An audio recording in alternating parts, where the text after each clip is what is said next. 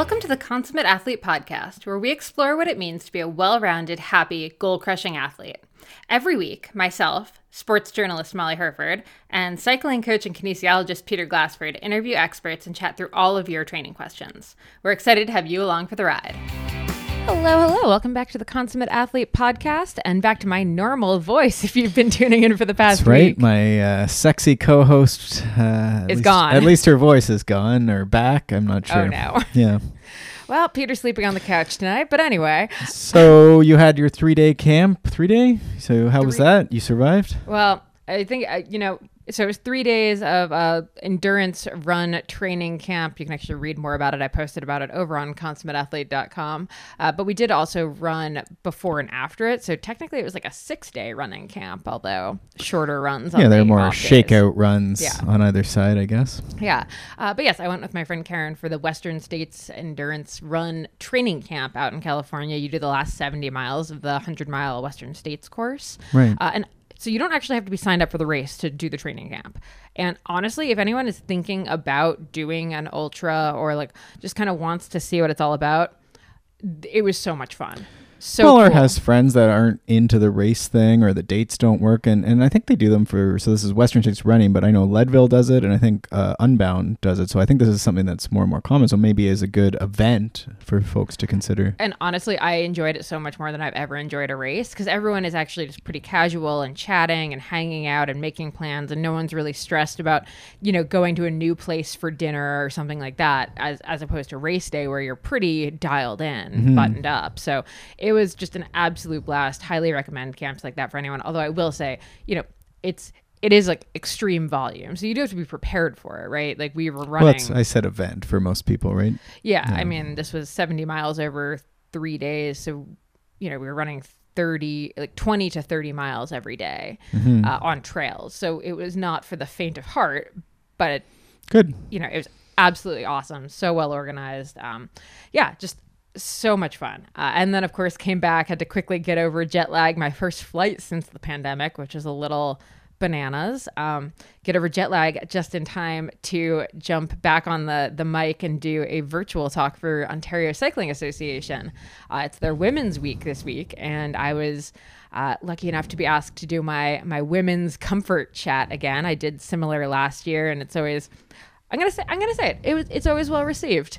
Um, I think it's it's a very important topic that not a lot of people uh, will will chat about necessarily, but all the all the intimate questions, awkward questions, etc. Well, and it strikes me as one of these things that you know, if we want people to enjoy cycling and go, there's these these topics that you know almost these big like you should be comfortable. You know, it shouldn't be miserable the whole time. So this is where we get into you know I call it the cliche of endurance training. Most of it should be easy or low intensity versus the you know always smashing as hard as we can or trying to keep up. So I, I think this is good work. I think it's well received because comfort is important. Yeah, exactly. And I mean that's why I wrote my book Saddle Sore. I mean six years ago now, seven years ago now. That's right, and it's still available. It's uh, we'll still put available. the link, of course, in the show notes. It's on Amazon. Saddle Sore by Molly Hurford. Yeah, I- Second edition, I second believe. edition. yes. Yeah, because we had more questions after the first edition. Well, and you expanded it because it originally was much more uh, female focused. Uh, so you did expand it. So there are some stuff around you know, like prostate. I think is in the second one, and there's a couple different. Yeah, exactly. Uh, the Yeah. the second edition, I really wanted to open it up. I mean, it is more geared toward women cyclists, but I mean, I we think ha- that's just because women are smarter and ask the. it's true. Yeah, Men are like, yeah, I did nothing. There's nothing wrong. nothing wrong, nothing wrong. Yeah. Just gonna walk walk bow legged for a couple weeks here. Uh, but I, I did want to just make sure that every everyone's situation was addressed in there. So Right. the new edition does have some some stuff on Okay. prostate, etc. Um, but yeah, so we're gonna drop this episode is just gonna be a chunk of the talk that I did, just so people can kind of get a sense of it. And you know, this is a talk that I do for bike shops, for bike clubs, for groups. Uh, pretty frequently, either in real life or virtually. It's been more virtual in the last couple of years, obviously, and they're so much fun. Peter's been uh, able to be at a couple of them, and the crowds get rowdy when we have them in real life. Yeah, it's always good time. Yep. hmm especially when a shop brings in, I'm going to say it, the box of wine. Yeah, That gets going. sure. By the end of the talk, it is just like a laugh fest, and it's it's just so much fun, kind of normalizing all of these issues and and just kind of bringing a little bit of humor to it too. Um, so I will say uh, this was done on video, so there are a couple times where I'm demonstrating something, so you'll hear me talk about like, oh, when I'm you know bent over like this, it's going to be different than if I'm tilted up a little bit, but you can kind of get a sense of what I'm talking about pretty pretty easily. Well, and no promises, but if the I believe Ontario Cycling will put the their a YouTube version of this in full up, so we could even link to that. It'd be a little back and forth meta, but Yeah, uh, so if yeah. you're if you're curious about what that is, we'll put the link to that in the show notes so you can actually go reference what I'm talking about. Uh, but I think if you ride bikes, you'll get an idea of what I'm I'm trying to get to.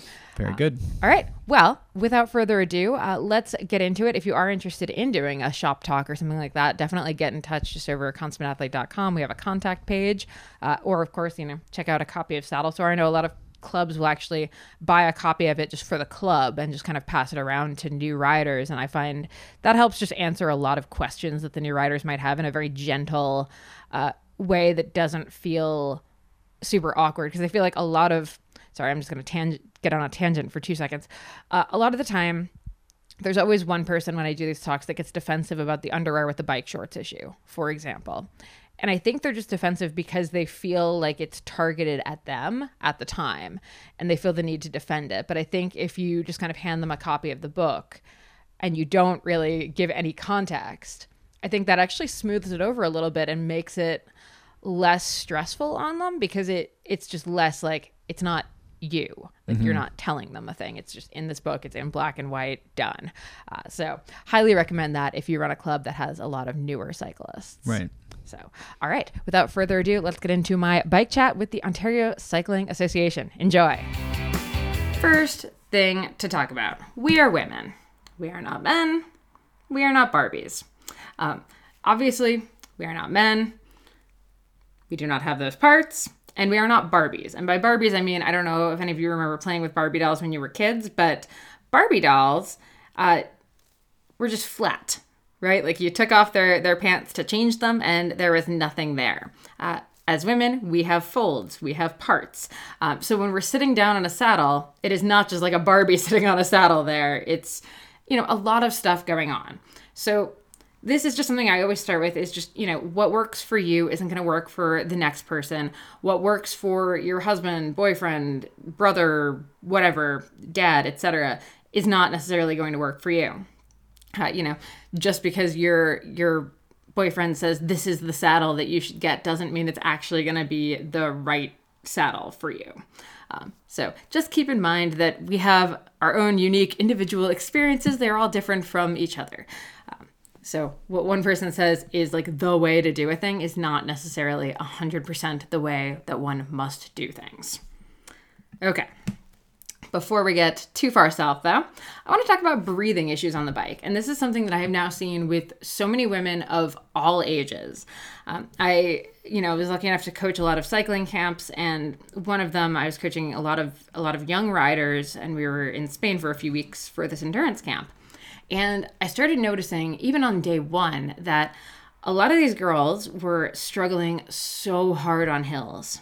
And they were completely fit, like functioning cyclists, great cyclists, but they were just having the hardest time. So one of them had actually stopped on the hill, and I rolled up next to her, and you know, she's just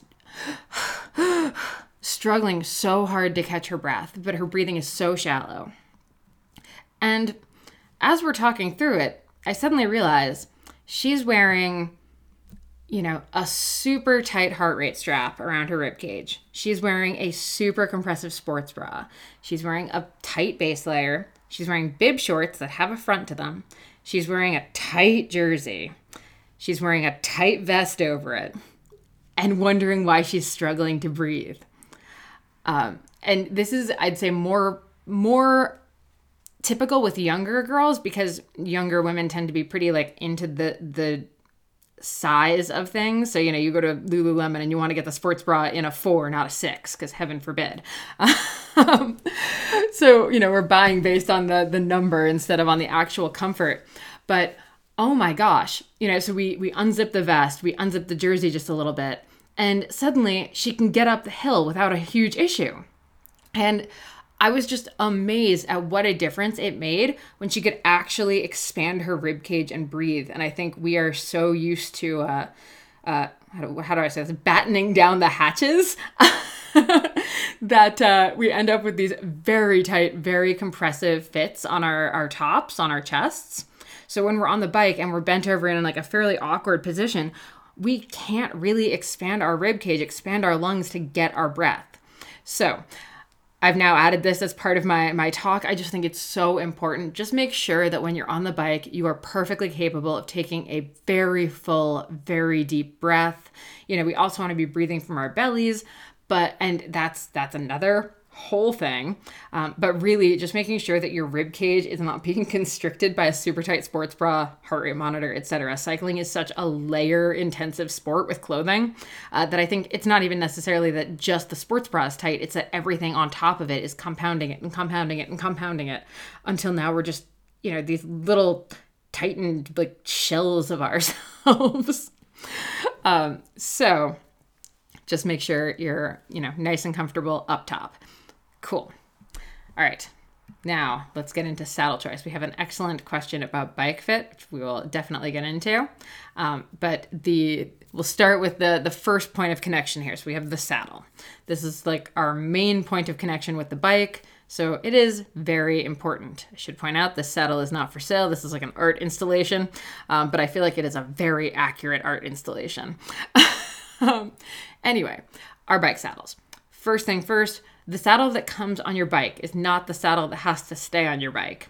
Uh, and a lot of us fall into the category of people who buy the bike and assume that the saddle on the bike is the right saddle for them. Uh, this is not the case. The saddle that comes on the bike is the saddle that's been picked because it is basically the cheapest saddle that the company could get away with with that particular bike. And it's the most generic size that exists for that bike and generic fit that exists for that bike. So, uh, you know, it's the most common, it's set to the most common sit bone width, common length, and what the m- most generally comfortable type of saddle it is. So if it's a cutout or if it's just got a, like a little dip or if it's completely flat, it's just designed like that's the most popular with that bike. But that doesn't mean it's the best one for that bike. Like, far from it. Uh, definitely doesn't mean it's the best one for you. So, when we're thinking about our saddle, the first thing we're thinking about is our saddle width. And this is one of those things that a lot of people don't think about or don't really comprehend. Um, you go into the store and typically you have maybe two or three sizes of saddles. You've got like your small, medium, your medium, large, and your large, extra large. And if you're a bigger person, you're probably like, oh, I'll get the large, extra large. If you're a small person, you're probably like, oh, I'll get the small, no problem. That makes perfect sense. However, your sit bones have absolutely nothing to do with your size. Um, I always say I'm, you know, five four, pretty small person. My dad is like six foot, probably like 275, like big, big guy. We have the exact same size sit bones. It's just a measurement of your bones. Men actually tend to have slightly narrower sit bones than women. We tend to have wider sit bones does not have any bearing on how big or small you are as a person. It is just a measurement of these bones. So, how do you know what sit bone size you have? Well, you go into the store, and uh, I just like saying ask for the assometer. Not what it's actually called, but they'll probably know what you're talking about. And it's a gel pad that most shops have. And you sit down on this gel pad and you shake your butt a little bit. And then when you stand up, you actually have two little indentations where your sit bones are, and they measure between them. And that measurement is how you know how wide you want the back of your saddle to be. So, this is a super important measurement because if your saddle is too wide, so if it's wider than your sit bones, as you pedal, every time you pedal, think about think about that pedaling motion, your sit bones are sliding in just a little bit on each other.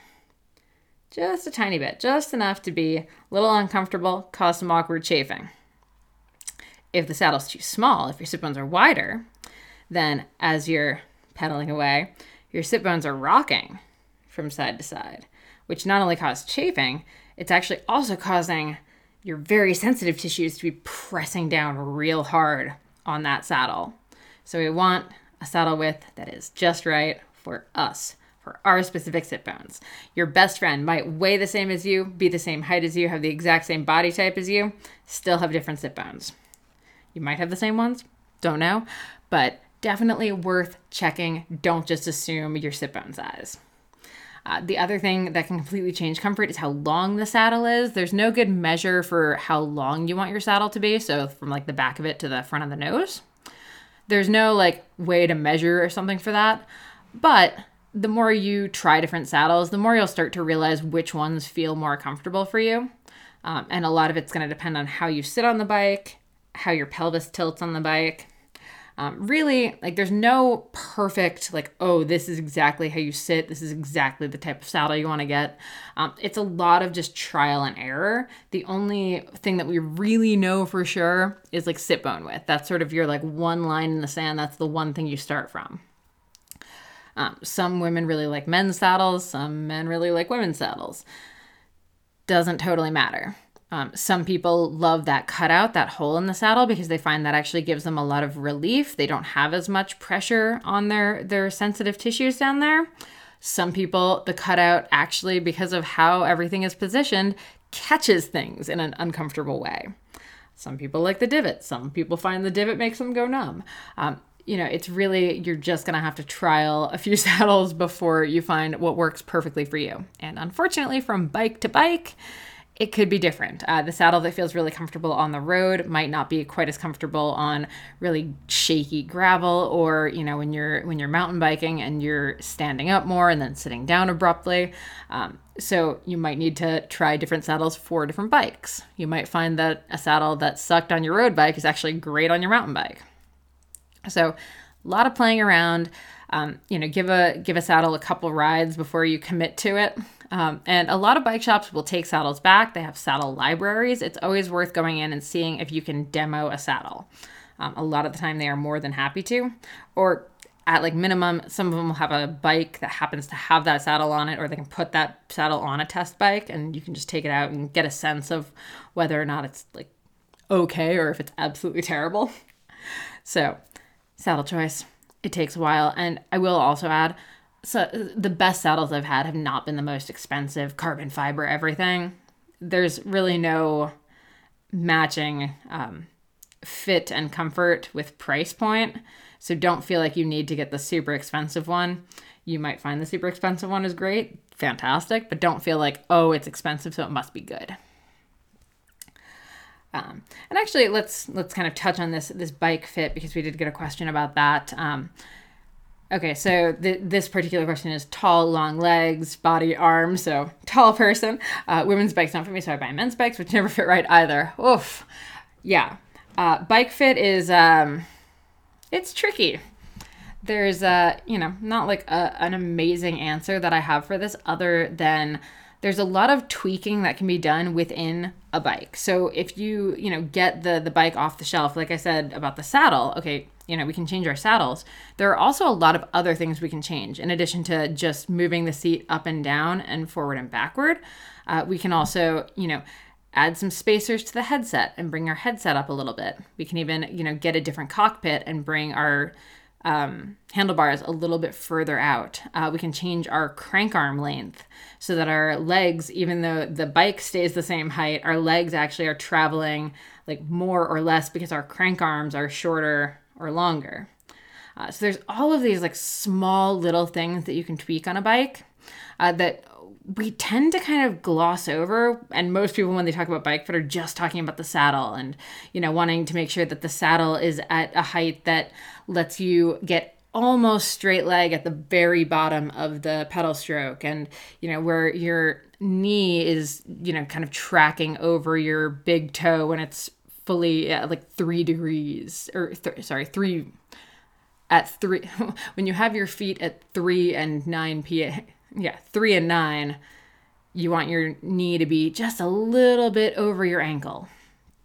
There are sort of these like normal things that we say about saddle height but we rarely talk about the difference between if you're on a bike and you're sitting like this or if you're sitting like this right? Like that's the thing that we can adjust with the handlebars by adding you know a different uh, stem to them and that's going to completely change how my body is angled it's going to completely change the tilt of my pelvis it's going to change how i'm pedaling all of these things are affected just by me rolling a little bit more forward me rolling up a little bit. If I add a couple spacers, now I'm sitting a bit more upright. So now suddenly I'm actually taking some of the the weight off of my pelvis, off of my sensitive tissue, uh, and I'm putting a little bit more onto more like the back of my sit bones, and that's also ch- completely changing again the way I pedal. My feet are going to be a little bit further forward than they would have been if I had been back down.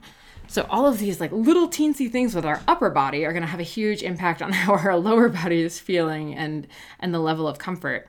Um, so, you know, unfortunately, uh, you know, sometimes you might be on the wrong bike, but sometimes it's also just a matter of going and getting a professional bike fit. And I will add, not all fitters are created equal. Um, and unfortunately, getting fit in a studio sometimes feels great in the moment, uh, or you're kind of like gaslit into thinking it feels great. Um, I don't know how many of you have had this happen where you go in for a bike fit and the person is like, ah, oh, I changed this. Doesn't it feel better? And you kind of automatically are like, I guess. Like, you don't really know if it feels better. You don't really feel a difference, but you feel like the guy wants you to say it. um, so, getting a bike fit super helpful but don't feel like what they say is the be all end all you can always go back and say hey this didn't work right like can we you know do another tweak to it uh, if the bike fitter you did last time did not nail it totally fine to go to a different one. Often it's better to get a second opinion. Um, okay uh, what is wrong if i have a lot of pressure on my hands? Okay great question. Um, a couple things. Um, my first thought would be that it's potent like potentially possible that your saddle is a little bit high and it's causing you to just put a little more pressure forward because you're kind of leaned a bit more forward. Uh, if your saddle height is okay, it could also just be that you're putting a lot of pressure in your hands because you're trying to take some pressure off of your more sensitive tissue. So you're actually like pushing down into the handlebars to try to alleviate some of the pressure that's on that lower region.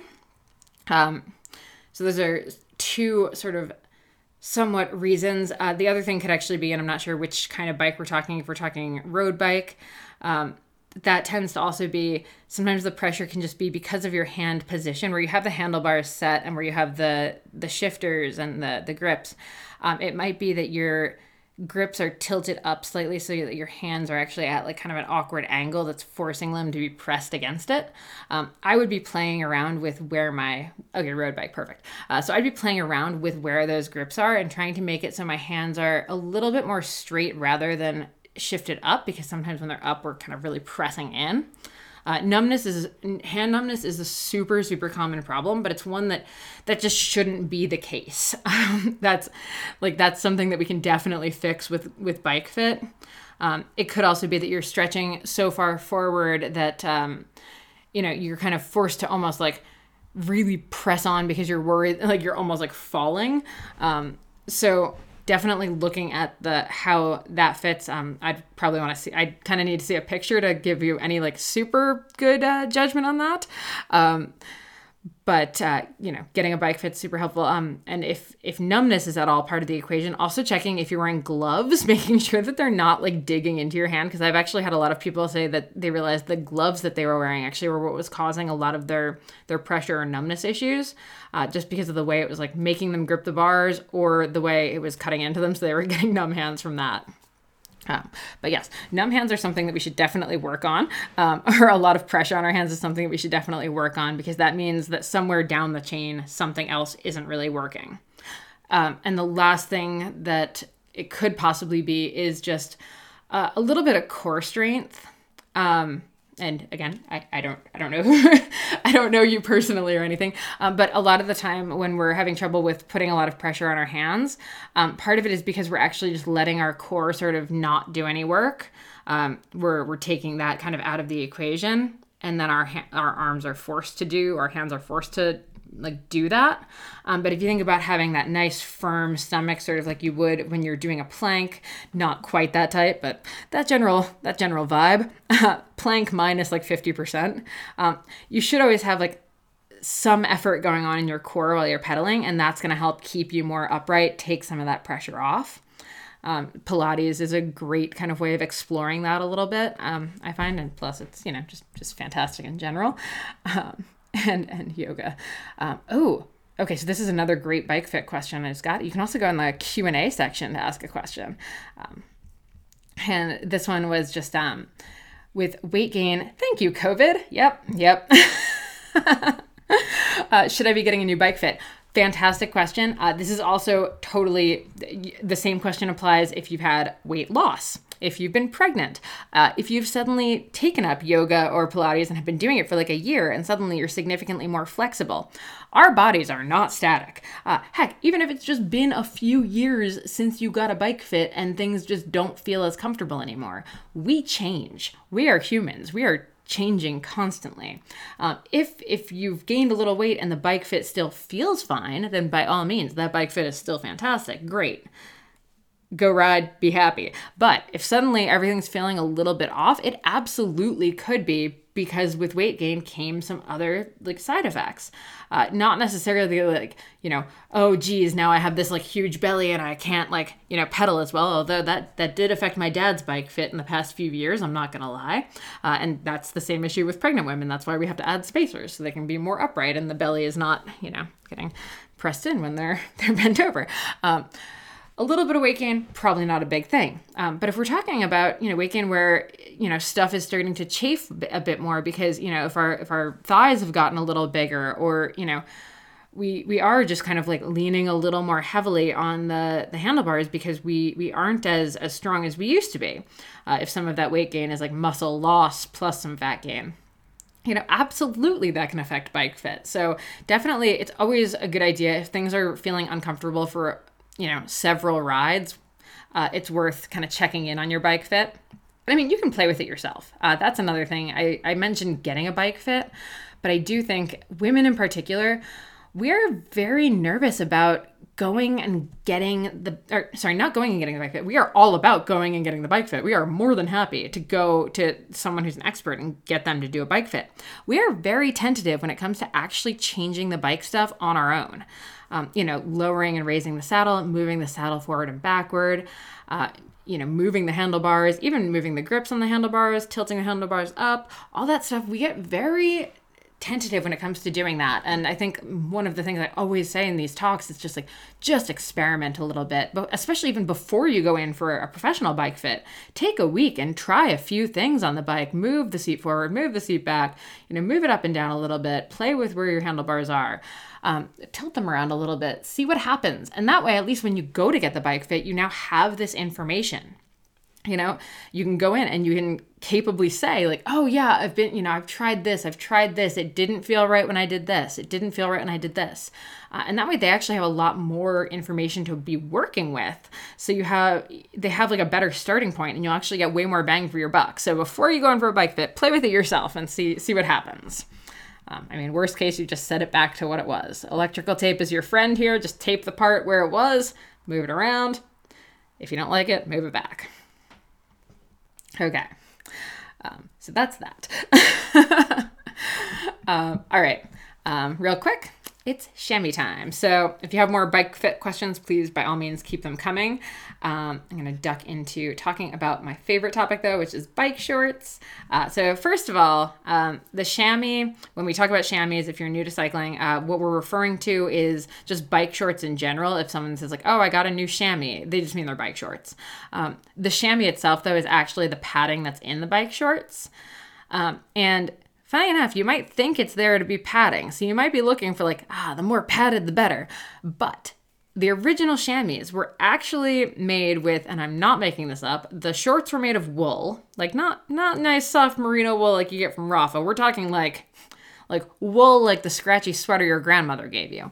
Um, and deerskin leather as the pad.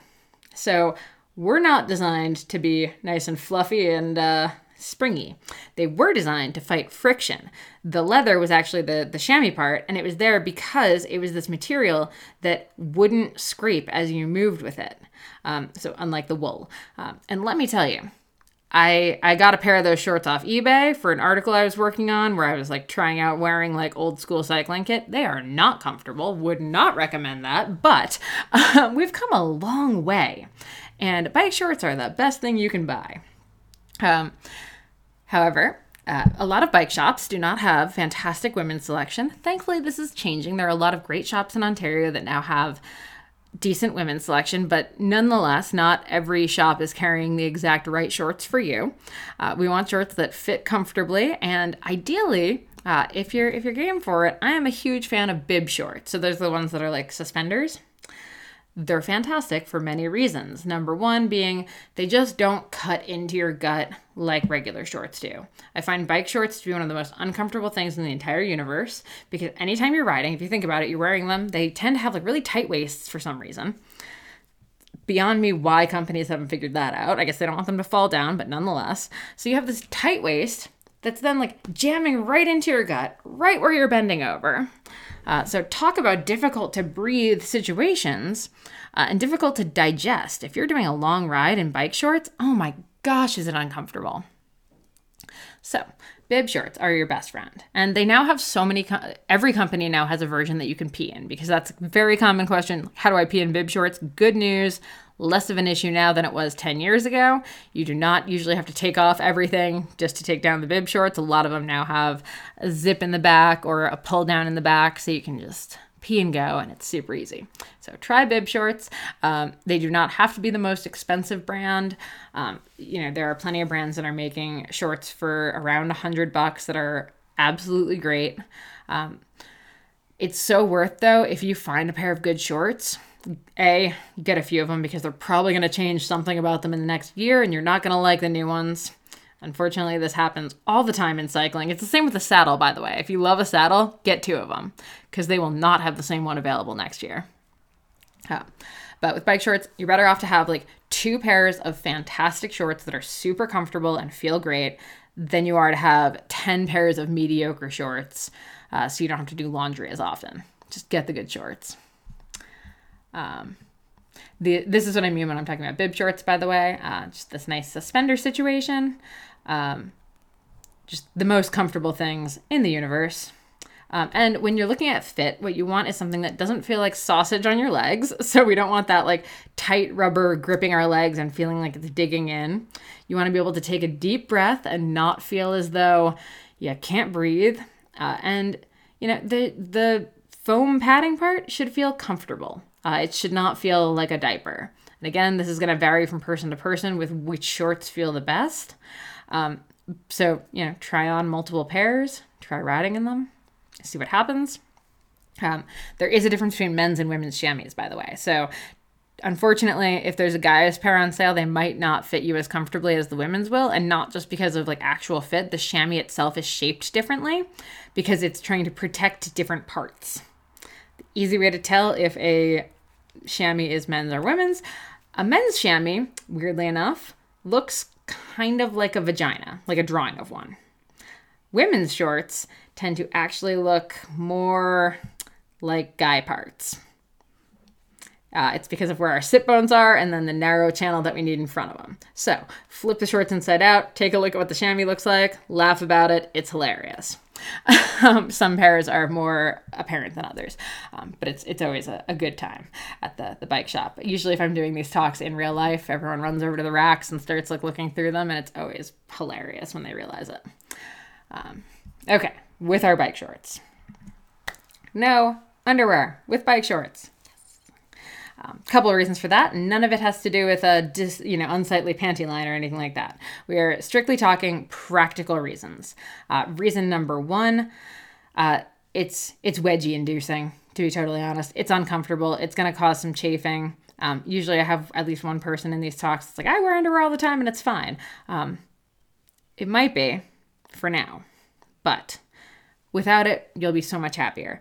Um, you won't have underwear riding up, it won't be chafing. Uh, and frankly, the point of the chamois is actually to be in direct contact with your skin. It has an antimicrobial coat. It is literally designed to trap sweat and bacteria. Like that's what it's there for. It's there to fight friction. When we add underwear, we are introducing a new component to add friction, right? The underwear is creating friction with our skin and with the shorts. The chamois is designed to be direct on skin to avoid friction as you're pedaling. Um, and again, antimicrobial, when we're wearing the underwear, we're completely taking away the point of the chamois, which is trapping that bacteria. Um, and I will get to it in a second, but it is not a great situation uh, when you're sweaty and you know you bring chamois cream into the mix, or just any any level of sweat, mud, wetness, rain, etc. Um, we really just want to keep everything as clean as possible. Underwear just makes that much more difficult. Um, not a problem that's just women. I actually know a lot of guys who started cycling with boxer shorts under their bike shorts, which just seems completely bizarre to me. But it happens. Uh, and again, this is one of those like people just don't get told.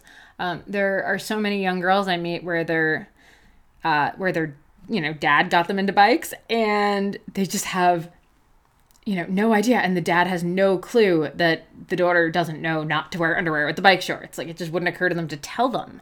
Uh, so this is one of those like pass the information on to a friend. If you know a new rider, let them know. Um, ooh, cold weather gear is the other question, uh, which feels hilarious to talk about in June when we're like, yes, finally it's not freezing, but it's a very important question. Um, and actually, this is something that uh, I see as, as a bit of an issue in the winter. And as we're talking about no underwear, a lot of people will put tights on under their bike shorts. Reverse the process. Um, we want to think if we're if we don't have long tights, go or if we don't have long bike shorts, go bike shorts under and then pull tights over. I actually just love a fleece lined either cross country ski tight or run tight. I'll just pull that over my bike shorts. And in most situations, that's totally fine as far as like fat biking or just riding in super cold weather here. If you really want to spend the money, if you're really into riding in cold weather here, there are a lot of brands, Gore, Velocio, Rapha, that make full length, uh, like fully brushed tights. So they're nice and cozy and they're fleece lined and they're so comfy and they're fantastic, but they are pricey. So I always go, like, I'm a bigger fan of layering.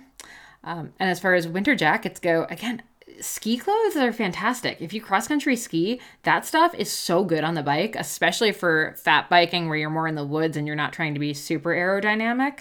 Um, but if you are riding, you know, on the road and you're trying and you don't have cross country ski stuff, um, a lot of companies are making really nice jackets. But I'm actually a huge fan of just layering things up. So if it's it's a, if it's the winter, I'll wear my shorts, a pair of brush tights over them. I'll wear, you know, warm warm wool socks, my shoes. I'll put I have shoe covers that go over my feet, and then on the top I have a base. I have sports bra base layer, and then I'll put on a long sleeve, and it doesn't even have to be a long sleeve jersey. It could be. That's that's helpful if you want the pockets. But I have a couple of just thick merino wool long sleeves that I'll put on over the base layer. And then over that, I'll either add another jersey or I'll actually just go with like a cycling raincoat. Um, and I find raincoats, while you do get a little bit sweaty, they tend to be great in pretty much most cold weather conditions. Uh, and then they're good for spring and fall. You just take out some of the layers under them.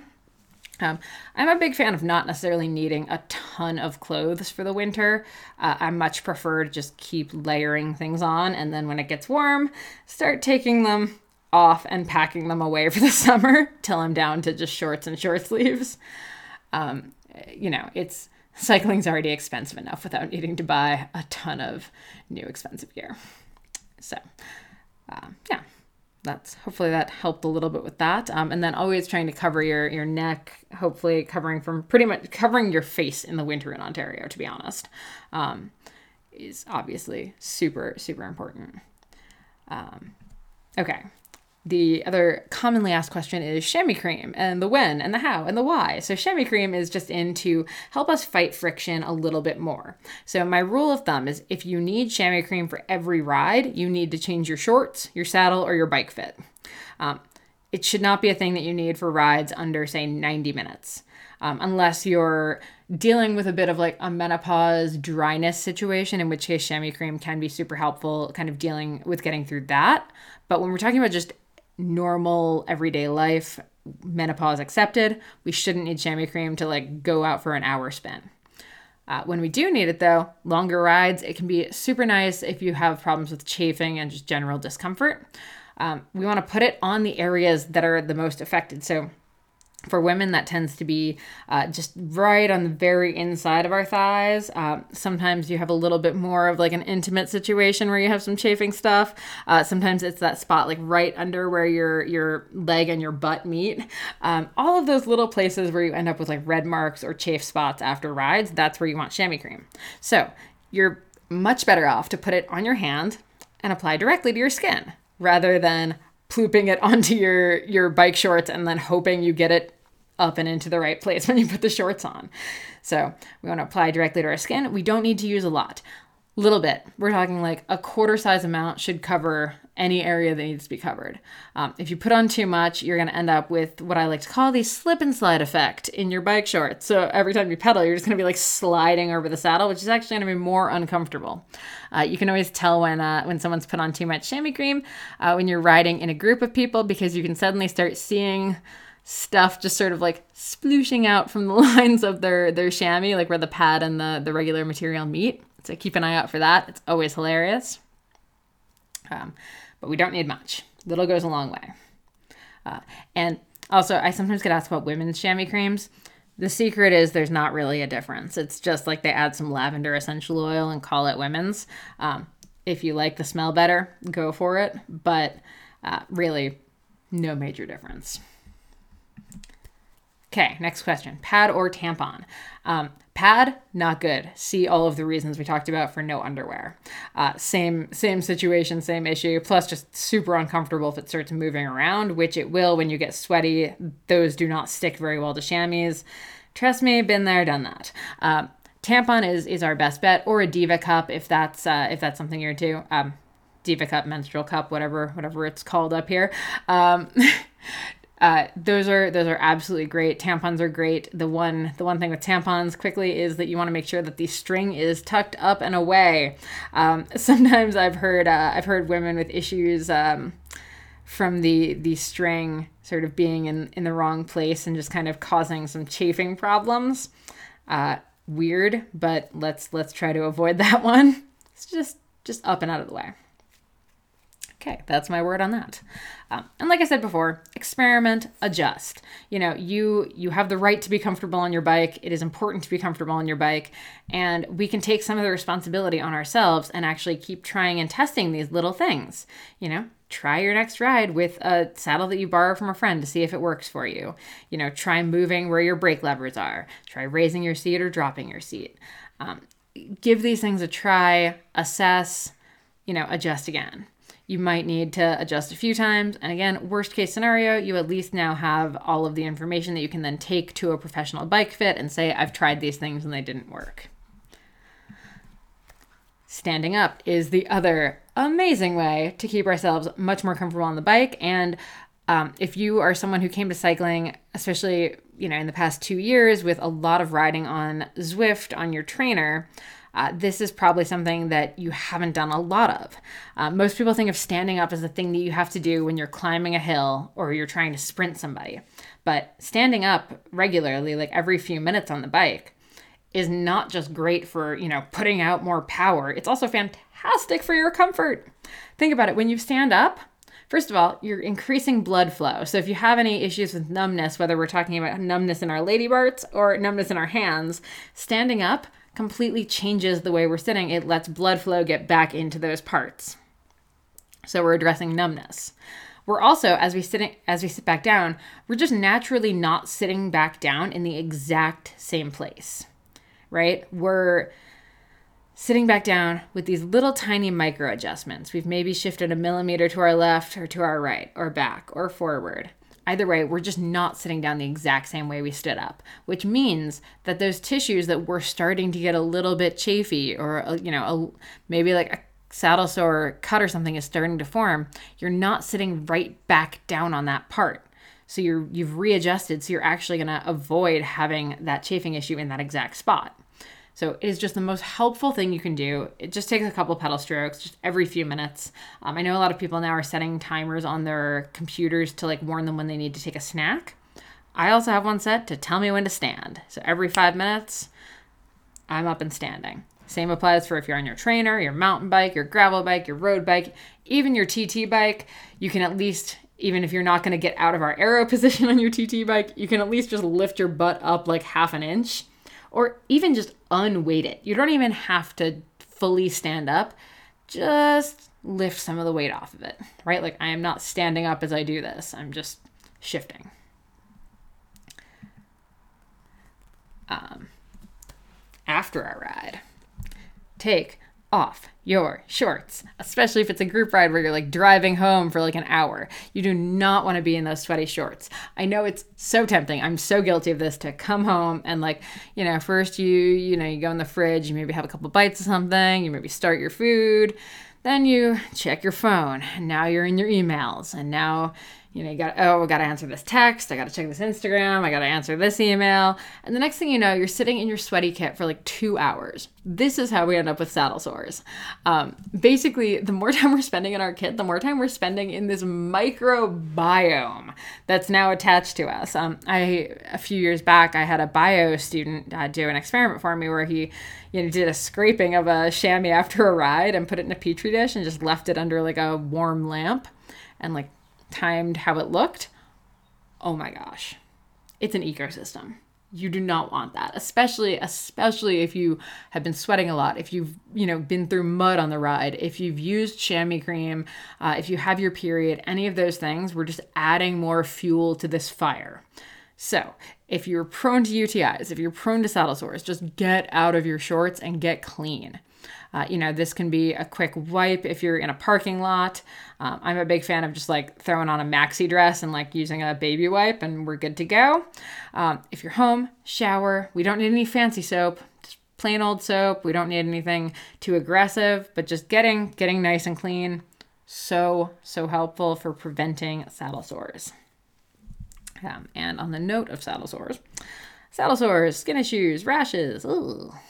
Um, these are sort of our common, like I've been on the bike for a few hours and now, you know, I'm having this saddle sore. And saddle sores, we're just talking about basically like small pimples, small boils, um, basically just little spots that hurt when you press them. They're usually red, they're usually raised.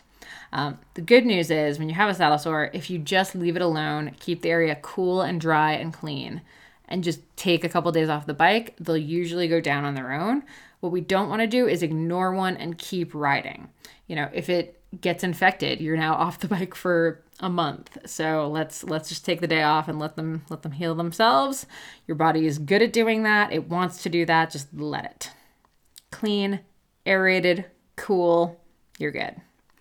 Um, skin issues like rashes. Um, you know, part of it comes down to that bike fit, that friction, that chafing. Another part of it comes down to our laundry. Um, cycling is an interesting sport. It's the only sport I can think of, um, other than I guess maybe swimming, because in swimming we're in the chlorine and immersed in it the whole time. But cycling, you are in close contact with your with your shorts, right? Like we're pressing into our shorts we're pedaling and our thighs are rubbing our saddle and our shorts are just getting pressed into our skin and we're sweating. This creates a very intimate relationship with your shorts, like you have in no other sport.